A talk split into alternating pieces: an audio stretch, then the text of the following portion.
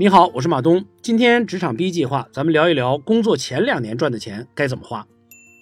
刚入职场，拿到第一份工资的时候，好多人是兴奋的，但是也有点小失落，因为钱到手了，但是没那么多。我也看过不少年轻人抱怨工资太低，好像未来就没有什么希望。然后心里那句话一直是：每月就这千八百块钱，这日子怎么过？到什么时候算一战呢？那对我来说，工作了这么多年，我把自己的收入连起来一看，发现了一些规律。这也是我想跟你分享的重点，叫做复利。复利这个词儿你肯定听说过，复是重复的复，利是利润的利。你可以把它简单的理解为财富滚雪球的能力，也是一种效应。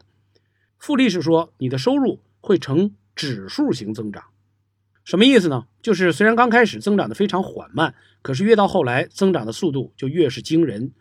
那刚开始工作的人所容易犯的错误是只能看见前面几年，看不见后面，不敢相信这其实真的是先苦后甜的，所以容易把自己的思维限制在我们所说的线性增长里面。什么叫线性增长？线性增长是说你收入的增长幅度是固定的。之前网上有个测试题，算你一辈子到底能赚多少钱，很多人都会用线性思维来计算。比如说你现在月薪五千，你不吃不喝一年攒六万。那算上涨薪，每年能比之前多挣一万。工作三十年退休，你这辈子最多能挣六百万出头。算完以后，不少人有点绝望，说现在的物价、房价这么高，这点钱怎么够用？六百万我攒一辈子也买不起一套房，更别说这是在零支出的理想状况下，也就是不吃不喝。所以现实生活当中，你可能连一半都存不到，甚至连三分之一都很难。但其实这种算法是有问题的，因为我们的收入是指数型增长。指数增长就是好像滚雪球一样，刚开始这个小雪球滚得很慢，时间越靠后，雪球滚得越大，速度其实也越来越快。我在书上看到这么一个相关问题，他是这么问的：你觉得你四十岁之后，你能赚到的钱占你人生总赚钱数的百分之多少？什么意思？其实就是你这一辈子到底是四十岁之前赚了百分之多少的钱，四十岁之后又会赚百分之多少呢？我停顿五秒钟，你暂停音频。你想想，你能给出的答案？五、四、三、二、一，算清楚了吗？那咱们回来看这个问题。我听过很多种答案，有人说百分之五十吧，因为差不多二十岁开始挣钱，六十岁退休，那这四十岁正好是百分之五十。也有人说差不多是百分之六十吧，大胆一点的会说大概百分之七十。但实际上这些都不对，正确答案是多少？是百分之八十五到百分之九十。也就是说。你在四十岁之后赚到的钱，相当于你四十岁之前赚到的钱的好多好多倍。你可以把它推向极端，是说你四十岁之前赚到的钱都不是钱，四十岁之后你才真正开始赚钱。这是不是有点颠覆？你知道为什么吗？这是因为你在一个行业里面，你的经验、你的人脉积累会经历从量变到质变的过程。质变的时候，你的整个收入会有一个飞跃。所以，如果你是事业刚起步，你看到眼前这一点钱，你就开始焦虑，觉得这辈子没法过了。我告诉你，你想多了。你可以有紧张感，但不必要绝望，因为你的收入也会是像大多数人一样，是呈指数型增长的。这是关于复利方面我们要知道的第一件事儿。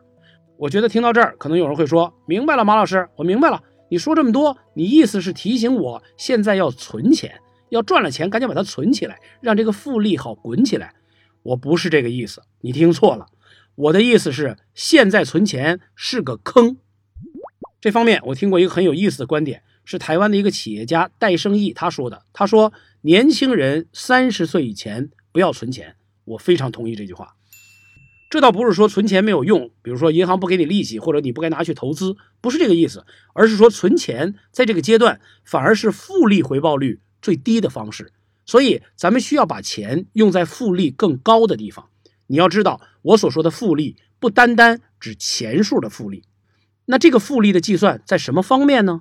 具体来说，我觉得三个方向：第一是人情的复利，第二是知识的复利，第三是健康的复利。这三个方面的共同特点都是先花钱，然后产生收益。所以，你要把你花的钱当成投资。当我跟你说你把花的钱当成投资的时候，如果你计算的是人情复利，你会发现昨天咱们课程里说过的，你是新人，请客要大方一点，要尽量的和所有的同事们、和客户、和潜在对你有帮助的人，在他们身上做更多的情感投资。你明白这话的意思了吗？这其实就是在积攒人情的复利，因为你不知道在哪一天，别人伸个手能够帮你的，是使你的事业、使你的进步呈指数级的增长，这就是你的人情复利的开始。下面我们要说的是知识复利，就是常说的“读书破万卷，下笔如有神”。当然，咱们知道写起文章来没那么多神帮你，对不对？不过这句话说的是知识复利的力量。当你读一本书的时候，你的知识体系是散的，没有办法相互激发；而当你书读的多到一定程度，几百本、几千本以后，它们之间不同的知识会相互碰撞，在你脑子里面会建立更多的脑回路，就有可能碰撞出新的知识和新的想法。很多人说：“哎，你是怎么会想到这个的？”你那时候肯定自己都不明白。但是我告诉你，这就是你平常阅读积累的结果，这是你的知识复利。第三个是健康复利。健康有多重要？嗯，人人都知道，我就不在这儿撒鸡汤了。我听过一个有关健康的类比，他是说，如果你有一辆车，这辆车要准备开八十年，中途你不能换车，你怎么对待它？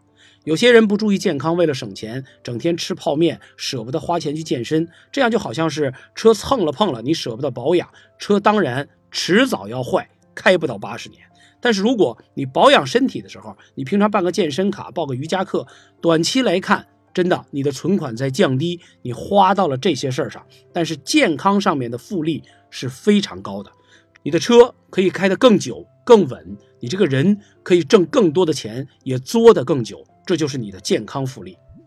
咱们上面提到的三种复利：人情、知识、健康，短期来看都是挥霍和浪费，长远来看其实都是对自己的投资。我觉得这就是新人刚开始两三年复利回报最高的方面。记住，不必存钱。最后给大家一道分享和思考题，请你说说你每个月的收入都是怎么分配的？在几个复利项目上，你有进行分配和投资吗？欢迎分享，我是马东，职场 B 计划，咱们明天见。